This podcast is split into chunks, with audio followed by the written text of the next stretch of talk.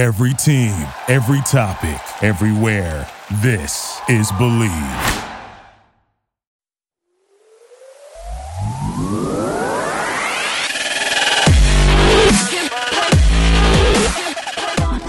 Bienvenidos, señores y señores, to another episode of the Bleed Lows podcast.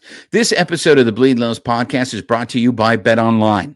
Bet Online is your number one source for all your championship finals info, stats, news, and scores. Get the latest odds and lines and the latest matchup reports for this year's NBA and Stanley Cup finals.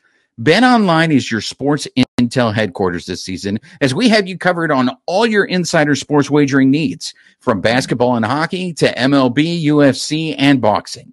It's the fastest and easiest way to get to your betting info, including the live betting options and your favorite casino and card games are available to play right from your home. So get into the action today. Head to the website or use your mobile device to join and be sure to use our promo code BLEAV, B L E A V, to receive your 50% bonus on your first deposit. Bet online where the game starts. And joining us on the carne asada is Bleedlow's podcast contributor and also contributor to Dodgers Beat. Uh, you know him, you love him. He's our East Coast redhead. Uh, Cody, how are you, buddy? ¿Cómo estás? I'm doing well. Uh, a little disgruntled over the road trip, but on the outside looking in for the Dodgers as they start their series, what I believe tomorrow, right? And other than that, we're all good over here on the East Coast. Yeah, they they start the uh, on Tuesday against the the White Sox of Chicago. Um, Cody, real quick before we get into it, I just want to remind our listeners because they may not have heard the news. Uh, but do we have any breaking news uh, music, Babyface? Because uh, if they haven't heard the news yet, I, if this is the first time they're hearing it, I, I want to give it all the splendor that it deserves. Do you, do you got anything? Uh, let me see what I got for you here. Um, Babyface being the DJ on here. This is this is scintillating podcast material here. We probably Well, should have. so I haven't tested these out, so so we're kind Oh, this is oh, this is gets even better. This is Well- even better. let, us see let's see what we get. For Alrighty. our, our, our breaking news For breaking news.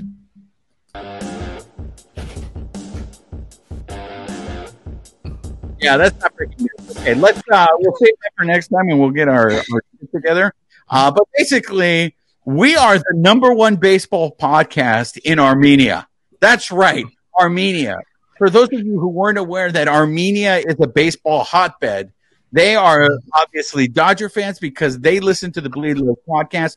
We are officially the number one baseball podcast in Armenia. And as one of our listeners said, that's it. We're taking over market by market and we're starting with Armenia. So, uh, your reaction, Cody, on that news?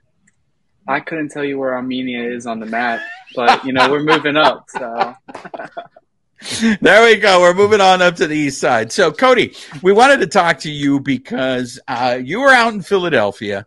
You uh, you got to to watch Bobby Miller up close. Now, I saw him, Bobby Miller against the Yankees, and he looked very impressive. And I mean, up until this point, I know you got all the facts and figures, but I mean, this is a guy that is before his Philadelphia start for his first three starts.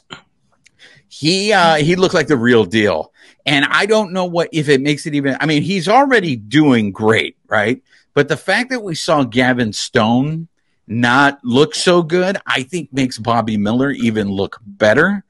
Um, now, watching him against the Yankees, I'm sitting there just going, I mean, Aaron Judge wasn't in the lineup, but still, I, I was very impressed. But that was a start at home.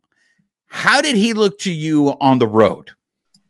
well, you know, coming down to the East Coast again, he started against the Braves, who are a really good team. He had the home start against the Yankees and the Nationals, and Philadelphia is notoriously known for being a tough crowd. Uh, it's not as bad for baseball uh, as it is for football, but you know the crowd, the bullpen where I was sitting at and recording him, um, it's pretty close to the, the main concourse level, so anyone can see him, anyone can chirp at him.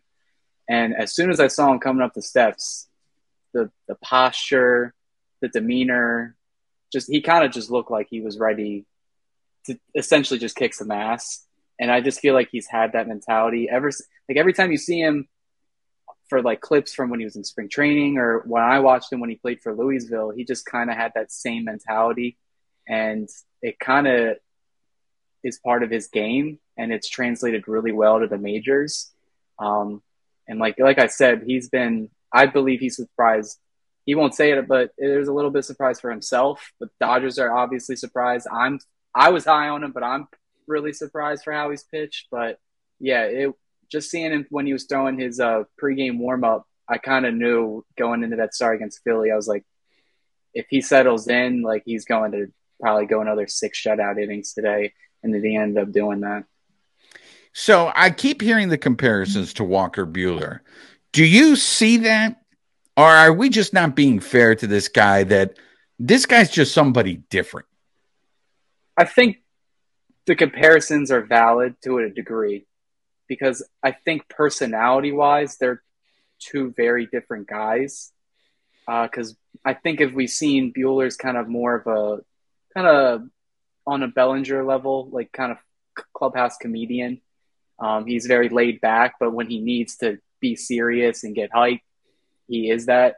Miller just looks like he's very self spoken, but when the emotions come out, as we've seen as he in the start against Atlanta, where he got through the fifth inning, and then against the Yankees in the sixth inning, like when he gets hype in the moment, like he'll let that like out and he'll show it on the field pitching style wise, I think the only thing that they're similar is just, just they both threw 95 plus consistently.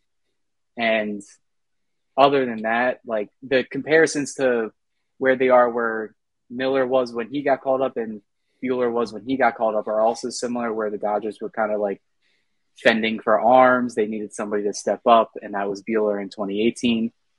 I am starting to see that it's probably going to be Miller in 2023. Um, but that's where I would end the similarities. But it's always a good comparison. It kind of shows the type of pitcher the Dodgers and the type of pitcher baseball kind of covets now, which is just those high fastball flamethrowers. Babyface, uh, have you you've heard those uh, those comparisons to Walker Buehler? Do do you see them? Because honestly, I I guess yeah, physically maybe they have some sort of resemblance, but I just think Bobby Miller is different, man. I think this dude. I don't remember. And correct me if I'm wrong. I don't remember Walker Buehler looking this good when he first came up. I felt like Walker Buehler got better as he went along. Am I wrong, babyface? Yeah, I think the comparison is probably the tight pants, right? They have those those tight pants, and and I guess kind of maybe just a little bit of that demeanor on the mound. They're kind of, you know, when they get that big out, they'll kind of they'll show that emotion. But I mean, I think Bobby Miller is doing, I mean, a lot better than when Walker Buehler first came out, right? Walker Buehler, I think didn't he come out of the bullpen first, right? I don't even think he even got a start, right? He was first like out of the bullpen before he got an actual start. Yeah, right? it was 2017. He got the call up and looked yeah. terrible. And yeah, he, he had he had some bad. I think against I think it was like a Rockies game, right? He didn't look good at all, right? Yeah, Rockies, and I think maybe the mm-hmm. D backs. It was like the division rivals, and it was like the last like two weeks of yeah. the season. But yeah, yeah. So I mean, if you just compare like from when they came and, and and got on the scene, I mean, Bobby Miller by far. I mean, Bobby Miller by far. Like I said, he he looks like the real deal, right? Four four starts. He has an ERA under one. I mean, the guy is like he's showing that he is not afraid of this of this stage, this moment, and he is taking advantage of it. So, uh, Cody, I I know the question is coming. I mean, it's June, and Bobby Miller's only up here because the Dodgers starting staff is just a mash unit right now.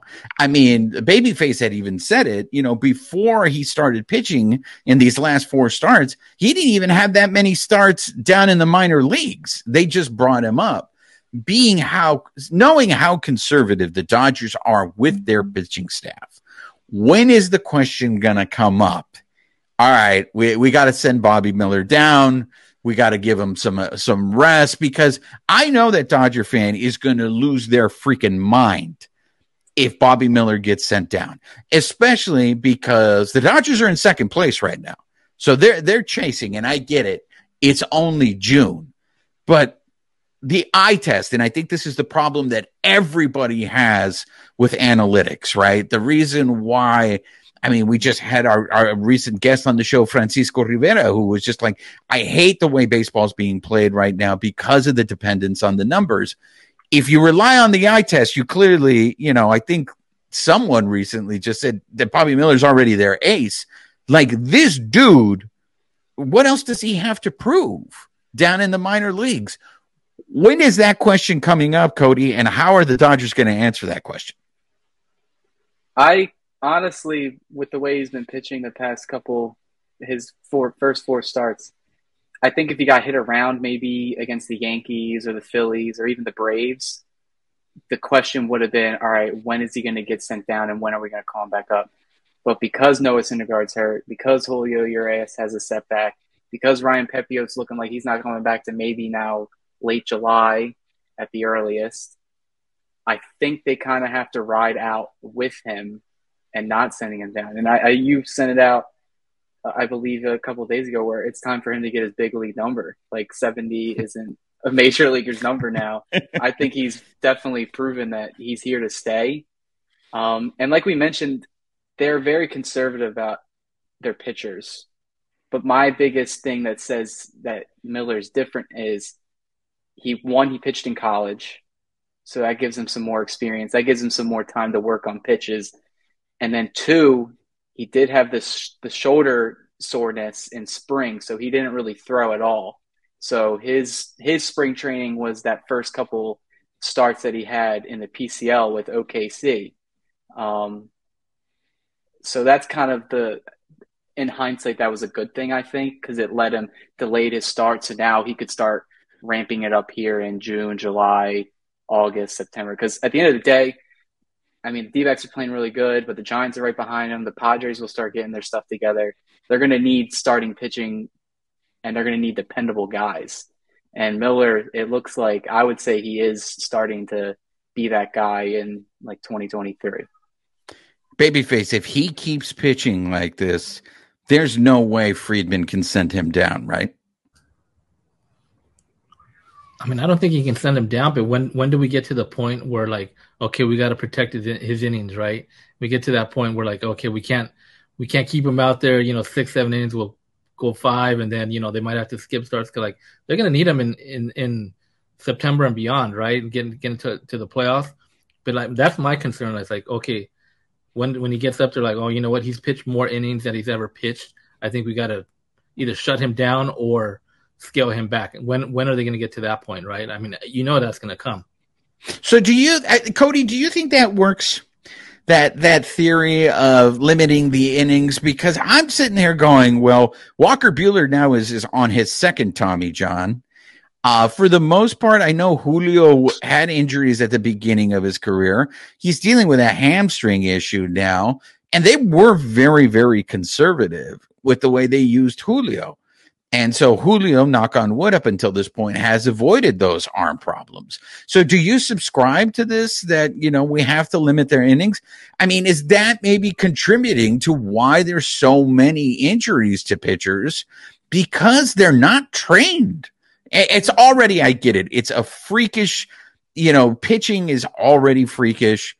I, and maybe we maybe we had the same number of injuries in baseball in the past, like in the 60s and the 70s and the 80s, and we didn't know about it. I mean, geez, I mean, Sandy Koufax's career was cut short because uh, of arm problems. I mean, what what do you do in a situation like this, Cody? I mean, in the case of Miller, like I said, he hasn't had any major injuries in, in his career with college and in major league. Um, he's already had that experience where he's definitely been on a throwing program since college, since high school. Um, and other than that, as long as he hasn't had any major injuries, they can probably keep going out. But I can see with certain players why they do what they do. Julio's case, they signed him when he was a teenager, and they got to slowly build him up to get to the major leagues. Like when he made his debut, it was I believe it was the youngest or the second youngest player to ever make his debut, and they took their time with him that, that's something that's kind of disgruntled him, but I would say it benefited his career for the most part. For Buehler's case, they needed to take his time with him because when they drafted him, he was injured. He had his first Tommy John surgery, and now he's coming up on he got his second one, which historically, pitchers that have two Tommy John surgeries are never really the same. So um, we'll have to see with that. But with the way baseball is, it's so advanced in the medical field and how trainers, physical trainers, teams get these guys on a throwing program, the stretches they do. Like I even coach like little league or like baseball, and these twelve year olds are breaking out the bands, getting their arm programs on. I'm like, when I did this, I was just throwing to throw. you guys are taking it serious, and it, that's how, just how advanced it is getting now. Where I think the injuries were a thing back then, but they weren't talked about. So a right. guy would be like, "Oh, my arms hurt. Let me just drink a beer and put ice on it, and I'll be ready." But now it's kind of so advanced that every little injury they can analyze and be like, "Hey, we can treat this, and then you'll feel 100%." So it's just teams being, I would say, overly cautious, but I would say it does work to an extent. As a fan, it sucks though because you see some of these things. So I want to segue. You wrote an article for the Diamond Club uh, about the Rookie of the Year, uh, and what I thought was really interesting is uh, you you think uh, Carroll for the Arizona Diamondbacks, it's he's running away with it, but you think if Bobby Miller keeps this up, he might have something to say with that, right? Yeah, um, I definitely believe the NL Rookie of the Year race specifically um, was kind of waiting for some of these guys to get called up in like June, late May, June. Um, Carroll, like I mentioned in my article, he's had a head start because he made the opening day roster and he kind of got a little bit of playing time at the end of last year. And the way he's been playing this year, it, it's definitely going to end him with a top 10 at least MVP finish, um, which should definitely put him almost guaranteed getting the rookie of the year. But, you know, sometimes slumps happen or injuries. Say he gets injured in July and he doesn't rebound right or he misses the rest of the season. Miller also will get off to a couple of struggles, but he's gotten off to such a dominant start that in just four starts, he automatically, in my mind, and a lot of other people's minds, and Vegas's minds, put him at the number three rookie uh, at with the best odds to win the Rookie of the Year this year. And I think everyone knows that Miller's probably just not going anywhere. Um, everything that he's shown, it, it, looks like it's major league ready. Um, teams haven't made adjustments yet, but I feel like he, him, and the Dodgers are smart enough to make those adjustments. That way, he won't get hit around too much. But yeah, I definitely think at the end of the season, you know, the division race, rookie of the year race, it'll be down to those guys. Babyface. Um, do you think maybe after seeing that uh, Cruz with the Rojos that he might have something to say with it? I mean, to hit a ball almost out of the stadium, that I mean, that was nuts. And this is a kid who just got, got called up. But like Cody says, and we have a perfect example of it, you know, dear friend of the Carne that James Outman, you know, started off great, and now it, it, it looks like maybe the league has figured him out, which is my concern. Um, I know it's only been four starts for Bobby Miller, uh, babyface, but how soon is it that the people start getting the tape on him and he's going to start to have to make adjustments? I mean, I don't. I kind of think it's different for a pitcher, right? Like, cause, cause they're, you know, they may have tape on them, but, but I mean, they're still in control of what they're throwing. You know, if, you know, if they're having a good day, a good, a good game, you know they're going to be on, right? You know, it's when they have those bad off days, they're they're not commanding, they're not hitting their location. That's probably when they're going to struggle the most. You know, for for a guy that hits or whatever, like you know, like they figured out James Outman or whatever. And I'm not sure Corbin Carroll, right? I think he's been pretty consistent so far, right? I don't think he's really hit a slump, so I don't know. He's just he's been able to somehow get around whatever they got on him, and, and he's going to stay consistent, or you know, he will run into that wall where he, where they'll kind of figure him out, and he'll get that slump for a bit. But I mean, you know, Elly De La Cruz. I mean, he looked like this guy was unstoppable. Like every time he went up there, he was either like hitting it 112 miles per hour, hitting it out of the park. I mean, I mean, when I was watching that game and that first at bat against Syndergaard, I'm like, there's no way this guy's not homering today, and and that that's that's the result we got. I'm bit. I mean, he's if he continues to play the way he is, I mean, he's gonna definitely be up in that conversation as well. You know, Bobby Miller, the same thing. Um, but why did Elly De La Cruz get number forty four? Wasn't that um? Eric Davis is number. Yeah, Eric Davis is number, right? Eric Uh, Davis is number. Yeah, Yeah, who knows? Maybe he's an Eric Davis fan. Maybe he wanted to pay tribute to Eric Davis. But uh, look, I get it. You know, we want to see Bobby Miller win this award, and it's way too soon. But I mean, we're already talking about three players, and that's just in the National League alone.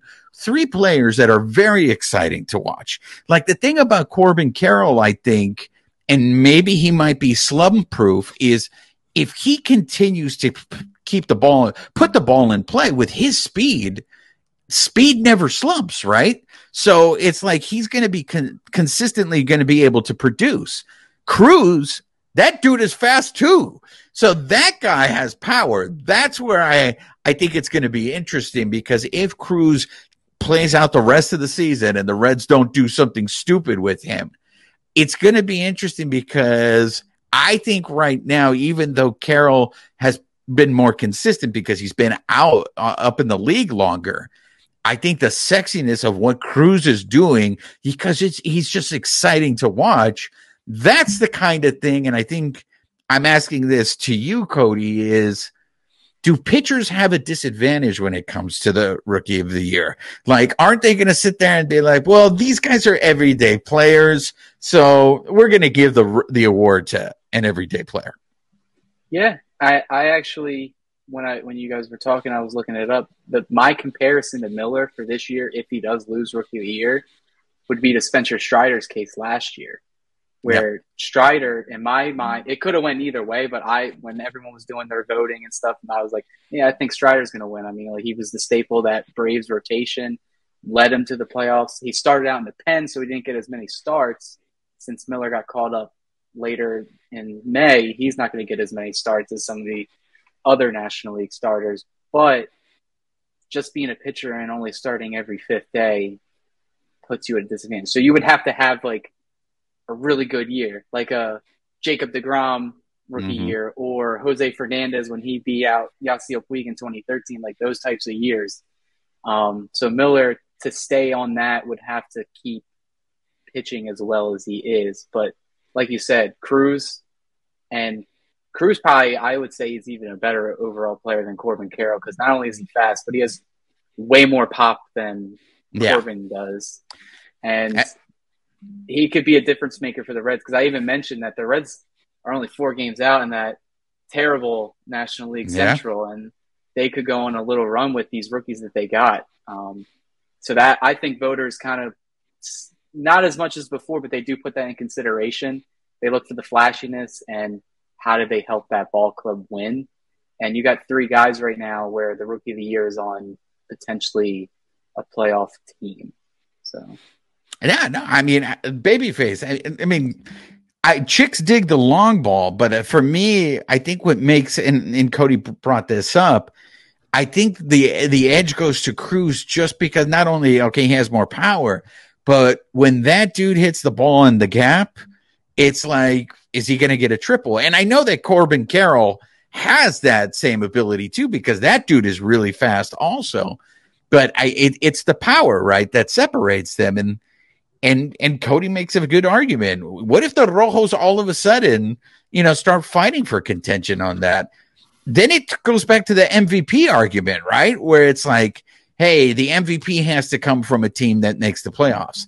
Do you think they'll use that argument in the rookie of the year? I don't think so because I think the rookie of the year. I mean, to me, the MVP. I've always felt that it should be from a playoff contending team. That because that that that player, you know, helps them get over that hump or whatever. But I think rookie of the year is completely different. I mean, it's just who is this next star that's coming out, right? That just breakthrough star. And you know, I was kind of looking it up real quick. The last starting pitcher was Degrom in 14, right? So it's been, you know, we're getting on 10 years. So I think it's it, it is harder for a pitcher, right? Just Yeah. I'd, I'd have to see who who finished in the in like the top three for that, but I think just to, they they just need to completely just break away from the pack and just like and right now I think it's going to be hard because you got you know guys like Carroll and and and De La, De La Cruz. I mean I think it's going to be really hard to break away unless something happened to those guys and they started slumping or whatever, and or just Bobby Miller just insane, you know, keeps a under one ERA all year, Yeah. and just and just dominates, you know, then then he has a really strong case. look, I don't expect Bobby Miller to keep these numbers up. I mean, this is insane. But Cody, I, I mean, you've been following this team. The bullpen has the worst ERA they've had in years, and I know that this is something new to Dodger fan. They don't, they're not used to seeing the bullpen this bad, but the starting pitching is so thin. Uh, I mean, how do they fix this? And uh, uh let's let's go with that first. I have a follow up question, but how do they fix this right now? You know, it's it, I mentioned in my article today. It's kind of non Dodger esque to have bad pitching, and it hasn't really looked like that in probably quite some time. At, at least with the talent that they've had. I think the last year that they had really bad a really bad pen was like 2013 and 14, and that was 10 years ago. Yeah. Um, since then, they've had they've taken a flyer on some guys, and it's worked out in their favor. And this year, I think you're just seeing some guys that they took a flyer on years past that just aren't progressing anymore. Like the bullpen is so like futile, it's so ever changing that you can't really like depend on guys that you depended on before. And a couple of those guys that I can think of right off the top of my mind is Alex Vesia, Yency Almonte. Um, Brusdar has kind of been up and down. Sometimes he looks really good, but seems like he never get the whiffs that you'd think he would get for throwing 95 to 100 miles per hour. Um, and then you got some bright spots like Shelby Miller's looked pretty fine. And um, it's just that the starters, just because they don't have those guys that go deep into games, it's you're using the bullpen more. And you thought they were going to get some more stability when Gonsolin came back, but then Urias got injured. Syndergaard still isn't looking good. Um, you're depending on Grove, who is also rookie, but just doesn't really have it either. And Stone as well. He he hasn't translated to the majors yet. Um, the cliche answer would be to say, "Hey, pitching market for the trade deadline," but the trade deadline is going to be razor thin this year, uh, just because of so many teams being in contention. Some of these teams may be stingy and think they have a shot. Like everyone's pointing at the White Sox, Guardians. If you're thinking about trading with the Central teams, you may might as well just give up because they're all in contention, and they all may think they're in contention, so they may ask for a king's ransom for it. So it sucks to say, but I think Dodger fans should just get ready for a very quiet deadline with minimal changes. I actually think they may trade more players away to clear the 40 man roster when players come back from injuries. And then you'll start seeing people bad. But that's there's really no clear solution. You're just gonna have to hope these guys come back from injuries. Babyface, how does that make you feel to hear uh, Cody say that they might not do anything and just trade players away because we already, I saw Dodger fans not too happy about the offseason they had. If they see that they're not doing anything to address it, because Cody has a point, and I don't think this is talked about enough. When you're making trades, you need to have a willing partner. I feel like a lot of times fans go, Why didn't they trade for this guy? And it's like, well, if the other team doesn't want to trade with you, or the other team's ask is ridiculous, like Babyface, our, our friends over at Baseball is Boring had proposed a trade that you shared this morning. You uh, you want to share that with the, our listeners? Yes, I mean that's that's always been the the the main question, right? Like, okay, okay, yeah, let's get Tim Anderson. Okay, yeah, let's get you know so and so uh, Marcus Stroman, right? That that was the trade that was proposed this morning, and it's always seems to me to me it seems like it's an unfair ask because like the Dodgers farm system is always these players are ranked extremely high, right? So if the Dodgers number two farm, you know, player in the farm is number two, right? And they get a number two from say the Reds, but in overall top prospects, that guy might not be ranked to like, you know, 50th and the Dodger guy is like, you know, 20th in baseball or whatever, right? So it doesn't seem fair, right? But that's kind of what they're always after. Um, let me see if I can pull up that trade real quick. Um, but it, it, was it was a trade with it was Cubs. Mark Leiter Jr. and yeah. Marcus Stroman for Pepiot, yeah. Rushing Dalton, and then I forgot who the third guy was.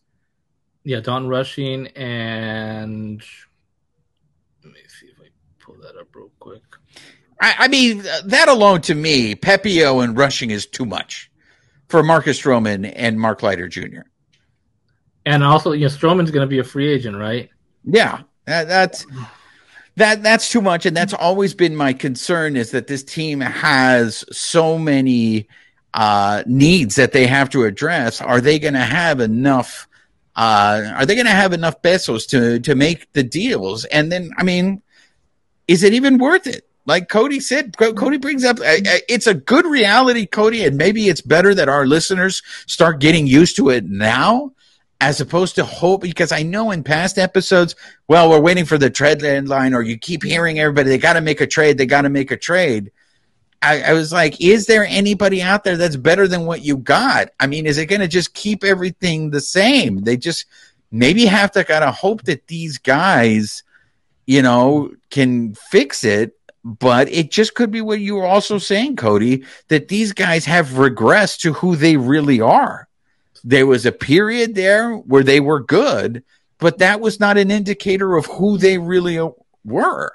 And now we're seeing there's a reason why these guys were released. There's a reason why Friedman was able able to pick these guys up so cheap. Which leads me to my next question, Cody. I don't know if you've noticed this, or maybe this is me just being too particular with this, but I feel that Dave Roberts has uh, there's a lot of frustration starting coming out in Dave that seems a little uncharacteristic.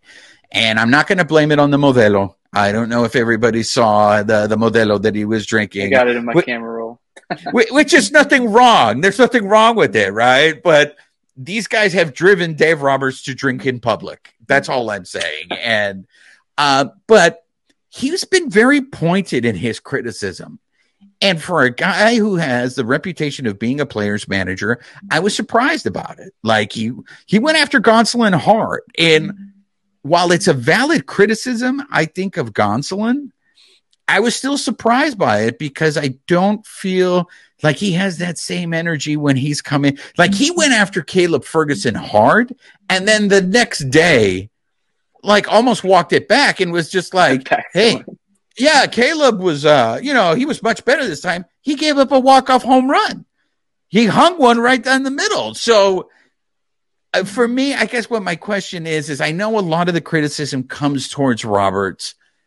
Are you starting to feel that maybe the criticism is starting to change towards Friedman and it's going to get a little louder come the trade deadline when we see that the Dodgers aren't pulling off trades to try to fix these things? You know, it's I've always defended Roberts because I do think he's a really good manager, and I think this season is kind of him starting to be a tenured manager. Like he's been around there for a while. He's been the manager of the Dodgers since 2016. He's got a lot of playoffs, a lot of uh, experience, and a lot of sadness over the losses they've had, and the fans have been driven crazy. But I think he's a good manager. Friedman is also probably still the guys that run the Dodgers between him and Gomes.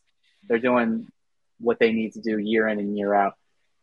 The common fan, and I'll say this. Uh, Go ahead, say those jabronis. Those jabronis, Cody. It, they see seasons as year by year basis, and they always want to say the contenders need to contend. They need to trade away. They need to trade away. They need to buy in. But for guys like us that know the sport and kind of see what their goals are, they're not looking at a year to year basis. They're looking at year one to year five, year one to year 10. They plan for the future. And we're kind of in that transitional period where they're starting to, all right, we'll take a break. We'll still be in contention because they're still going to have a really good team the next couple years, but they're not going to be that 105, 110 plus team that we've seen the past three seasons. And that just doesn't happen in baseball. What the Dodgers are doing right now just doesn't even happen in sports. There's right. only a couple other teams you can think of that have made the playoffs over 10 straight seasons and have had multiple World Series appearances and a championship under their belt. Like the only closest that you can think of in baseball terms is the Braves in the 90s, and they when they won 14 straight division titles. Um, the Dodgers are looking at longevity, and the way you go about that is you don't try to win the year that you don't think you have the best capabilities. Like they can obviously go out there, make the playoffs, go on a run like the Phillies did last year with the not basically a 500 ball club, just going on getting hot at the right time. That the Dodgers could certainly do that. They have a lot of gritty guys that can kind of put it together and do it. But if you had to ask Friedman and put a lie detector test on him, and you asked him, "Hey, is this team going to win the World Series?" If he said yes, it would probably start buzzing. And most fans kind of can see that. Where I would be happy for a World Series win, but I also would rather just be in contention and get in the playoffs and get into the dance because then you know anything can happen. And I think Friedman and and the Dodgers kind of realized that over the past three seasons because the biggest gripe that I, I have from watching the team for as long as I have is in 21, that was the year like when they went all in and it didn't work out. And um, but other than that, it's just playing the long game, and the Dodgers have been doing that fine. That's why Friedman and all them will be here for a long time. And for fans that still want them gone, well, you might as well just either get a new team or get used to it because that's pretty much just how it's going to be. So there we go, babyface. Now that is the second contributor. I mean, you're not saying what uh what the boatman Jason Barquero was saying. Jason Barquero was pretty blunt about it and just said from the beginning of the season that the Dodgers have punted the season away. And if they end up winning the World Series, great. It, it's gravy but they punted this season away. And it sounds like you're saying the same thing.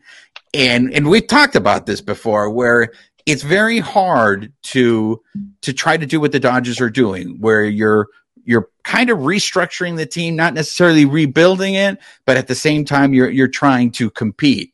So, um, babyface, before we uh, we let Cody go, have you come to terms with this? The fact that all our contributors are coming on here and telling us hey man, they're not trying to win. If they something win, it comes out of it, great.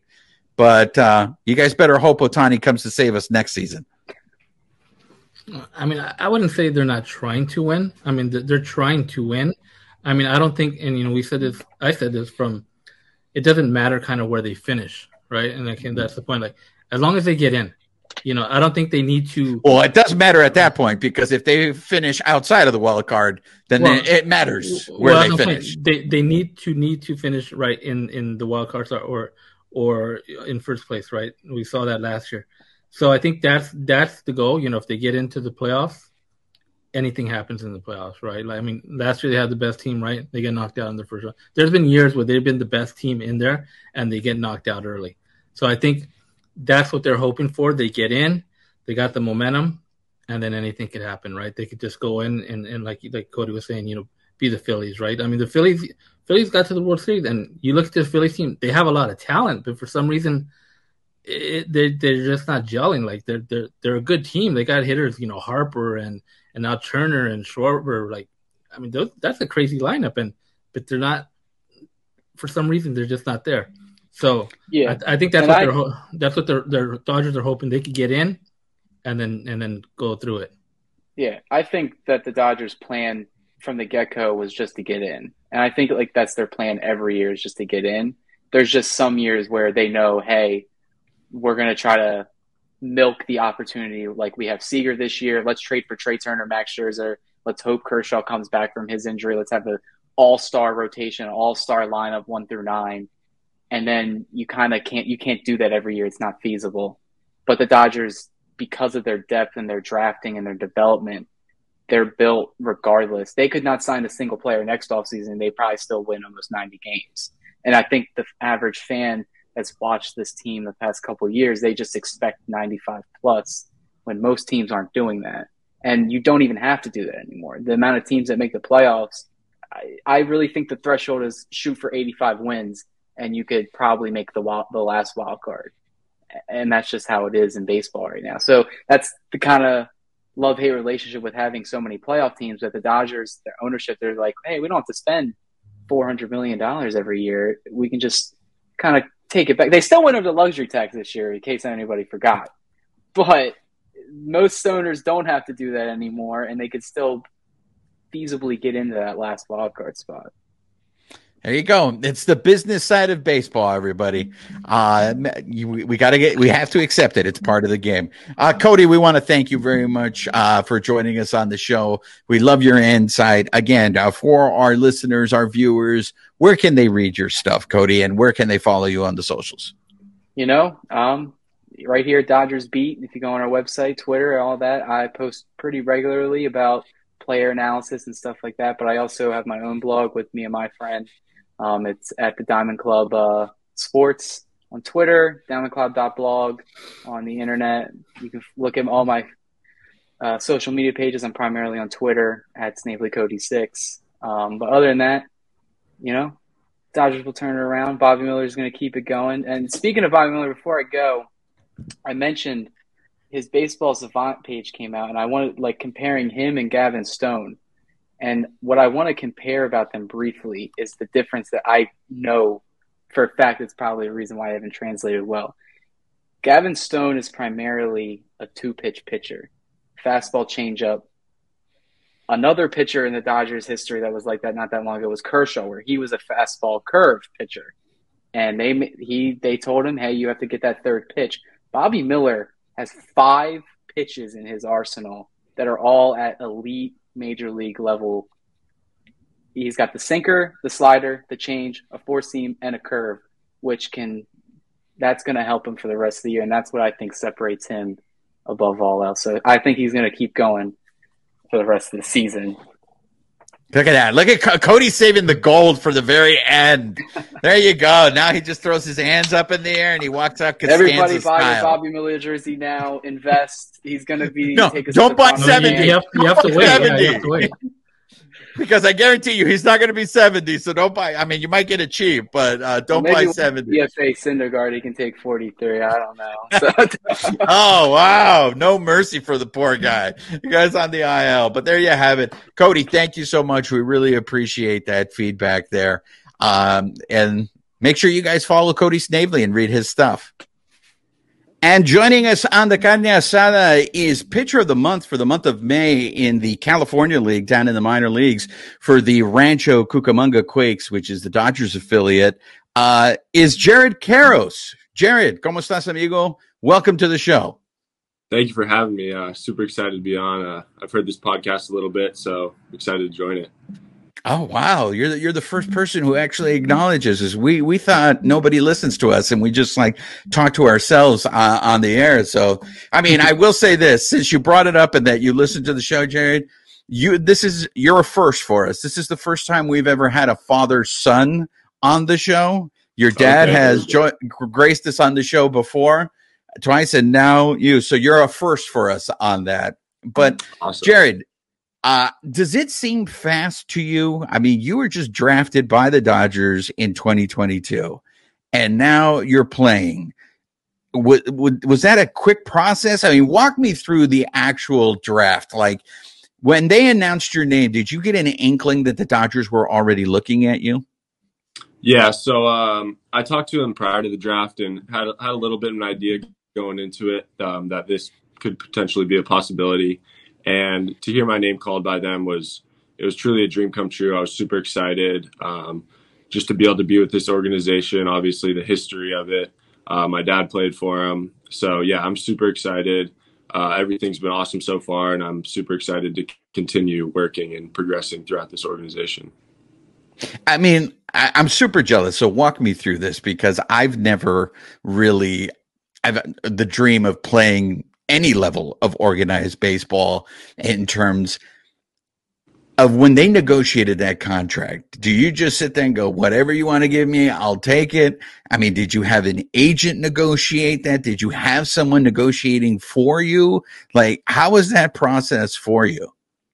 Yeah, so I do. I did have an agent, and then also my dad was helping me out with some stuff. But um, to me, the money wasn't really a huge, huge thing. It was more so just getting this opportunity to um, join this organization, all the resources they have. Um, I've seen them help a lot of players get a lot better. And um, my career at UCLA, it was good, but I had a lot of injuries I dealt with. So just to be able to be in this organization and use their resources to get me back to full health where I'm at now has been super awesome. So that's what I'm most um, thankful and glad. So uh, that last year at UCLA, you didn't play, right? Yeah, correct. I didn't play at all. I was dealing with a back injury. Oh wow! So you still got drafted even though you didn't play 2022? I mean, is that usually yeah. common? Is it just you're like whatever you do your junior year, that's set? Like going into that senior year in college, what is the mentality?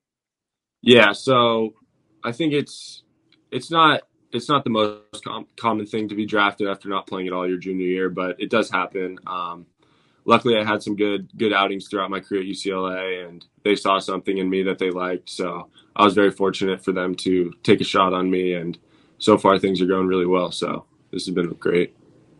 How was the experience at UCLA? I know they they have a pretty good baseball program. Is it just um, the hatred towards USC? Is that why you just chose UCLA, or how was that decision made? Uh, I think ultimately it was the I really like the location of it being close to home, and then the storied baseball program that they have. Uh, they've been notorious for developing pitchers there, and then also the academics played factored into it. So just the combination of those three really made the decision pretty easy for me, and knowing that I really wanted to attend UCLA. So you get drafted. Do you immediately go on some sort of workout program to prepare you for when the season starts with the Quakes? What was that like for you?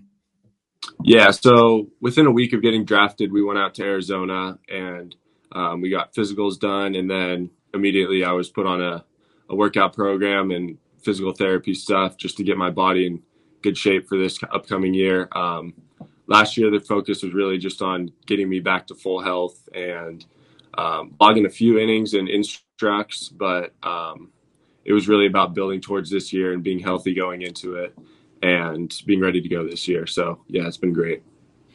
Did you get a chance to go to spring training at all this year? Yeah, I was. Yeah, I was out there. Uh, I went out middle of February, and then I was there for about a month and a half. So spring training was awesome. It was really good to uh, meet a lot of the guys that I haven't met before, and just kind of pick their brains and um, just really see what the whole organization was about. So you were in in the big league camp then for a while. No, I was on the minor league side on the minor league side. So, yeah, did you ever cross paths with any of those big leaguers? Did you ever get a chance to pick any of those guys' brains? Um, during spring training, I did not, but throughout the off season, I was fortunate to work out at Dodger Stadium. So, um, during the off season, there were a lot of big league guys that were consistently coming in. Um, Gavin Lux was always in there.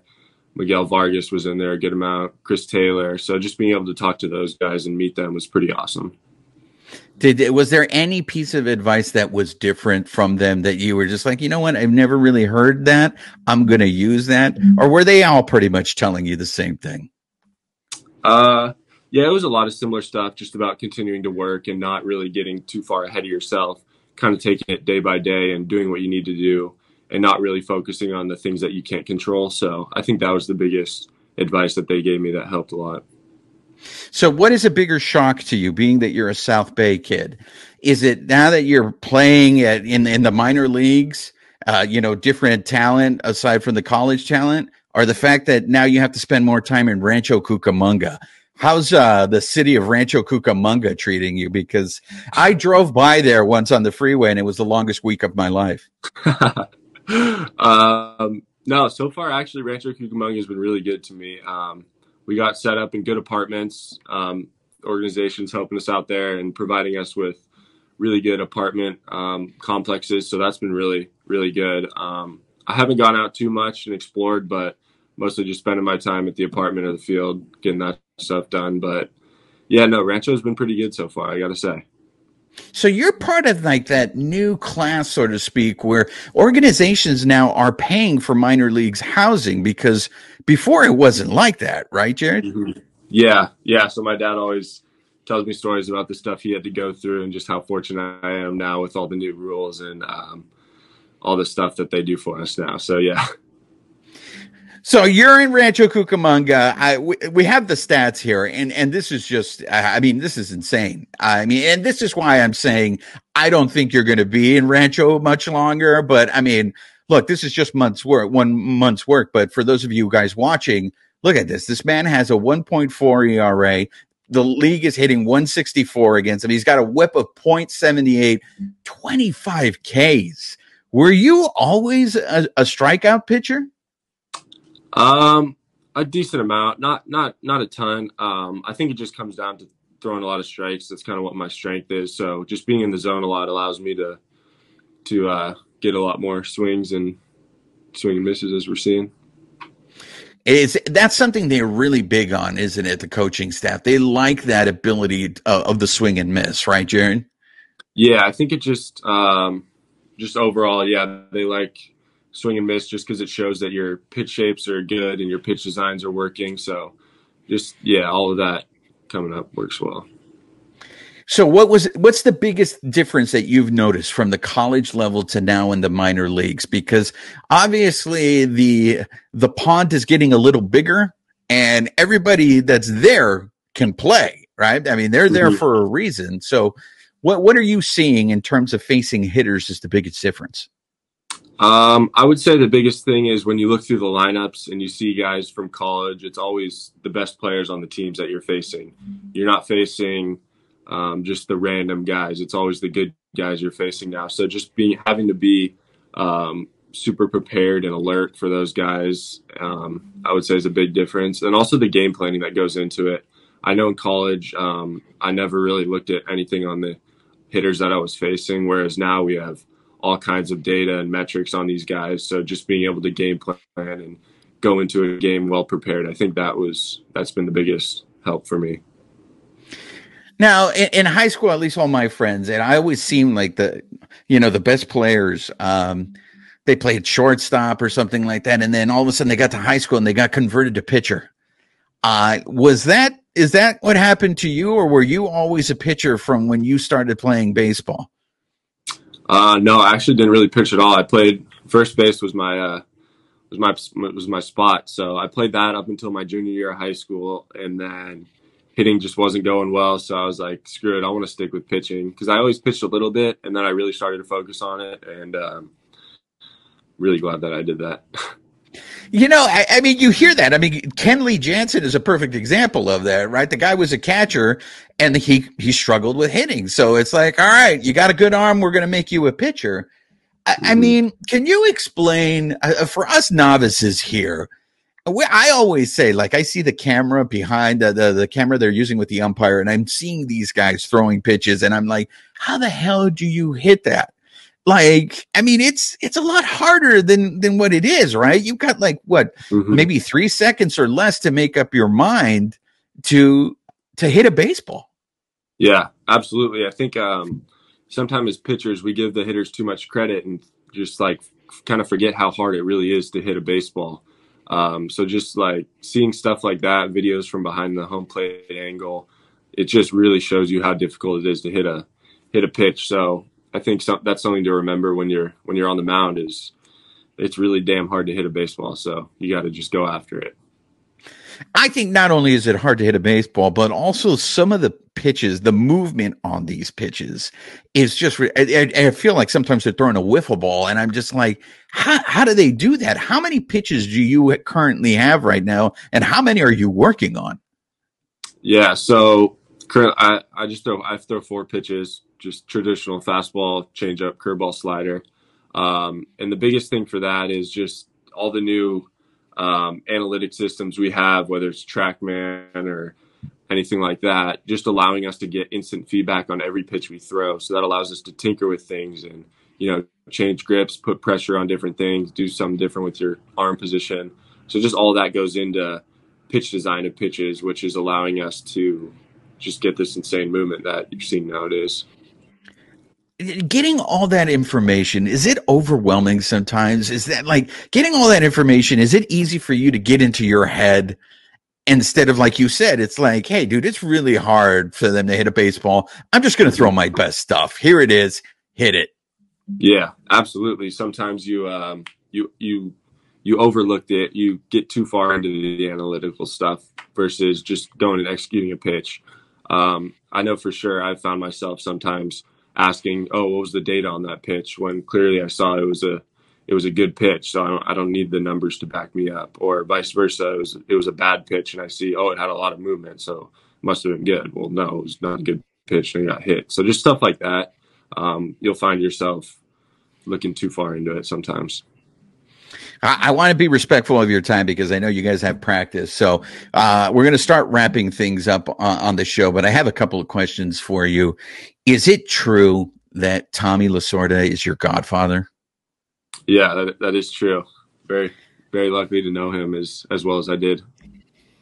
Now, I, I mean, to me, that, that that's that's crazy, right? To have he has been well was one of the greatest characters in the sport of baseball, and even at his, uh, you know, when he was older, there's that great clip when the Dodgers won the world were in the World Series in 2017, and they forced that Game Seven, and they catch him telling Dave Roberts, "You haven't done shit yet."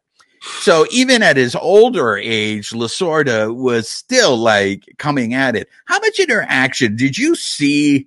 Like, how much did you know about the legend of this guy? And then actually spending time with him, did you go, holy crap, this guy's my godfather? Yeah, absolutely. Um, just when like being at dinner with him and hearing his stories about, about just certain things throughout his life, it, it was pretty amazing. All the, all the stuff he accomplished and, up until the day he died, he was he still had that fierce competitive nature and just loved the Dodgers. So just being able to get to experience that and talk with him, it was it was awesome. Uh, people have told us stories about his legendary appetite. If you went to dinner with him, Jared, was it true like that this guy? I mean, we've heard stories of people like his assistant would telling us like it was two or three o'clock in the morning and he's saying, Hey, let's go here now. Like, I mean, where did this guy get all this energy? I don't know. It's it's a feat of God right there. But um, yeah, I remember going to uh, we went to Grimaldi's one time in Arizona. Um, we were out visiting for spring training, and I just remember the amount of meatballs this guy ordered was it was unbelievable. but they were damn good, I gotta say. there you go. Um, all right, so we're going to end the show the way we always end the show. Uh, we have a series of rapid fire questions. We call these our kickback questions.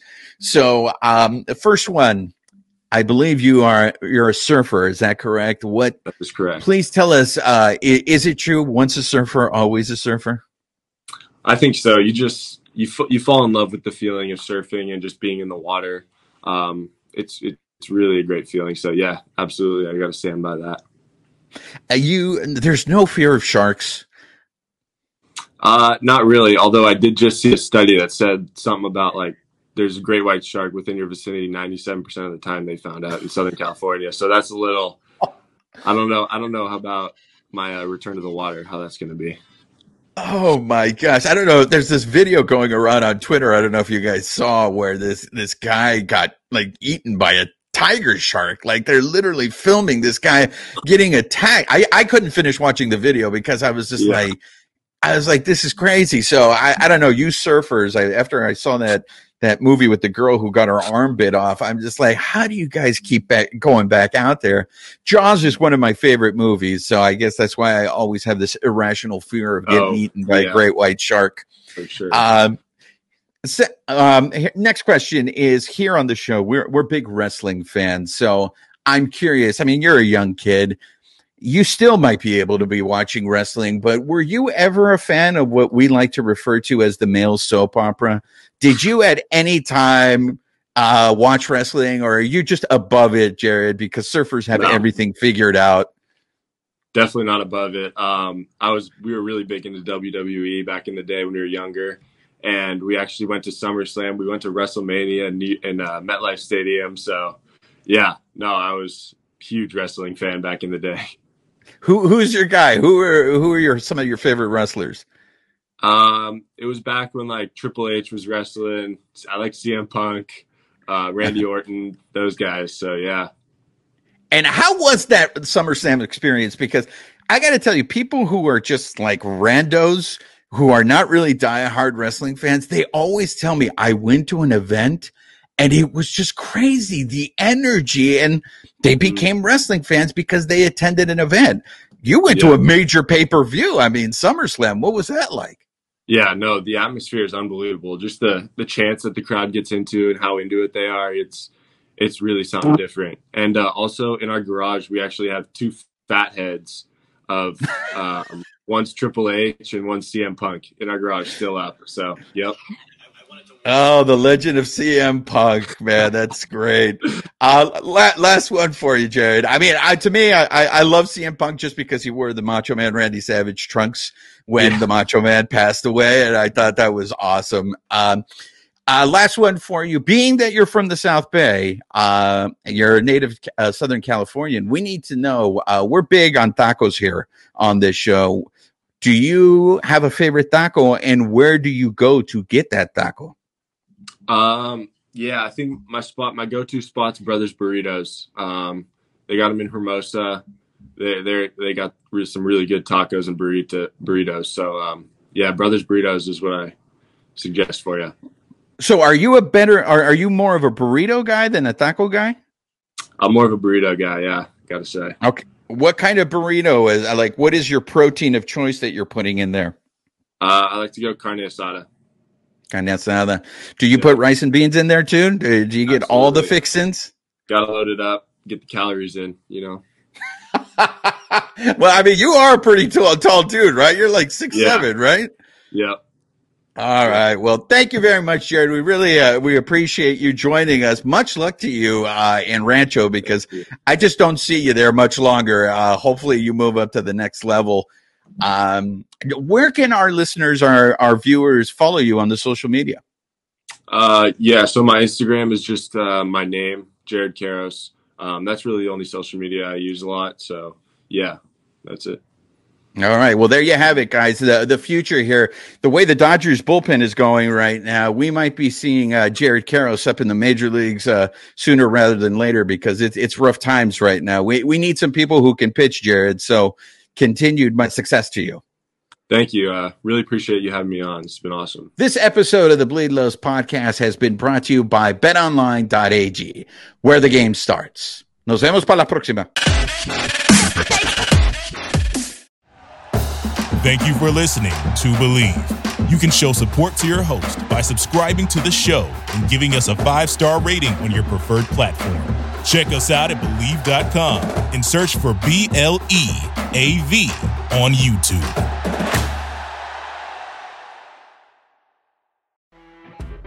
You know, when you're listening to a true crime story that has an unbelievable plot twist that makes you stop in your tracks? That's what our podcast, People Are the Worst, brings you with each episode. I'm Rachel.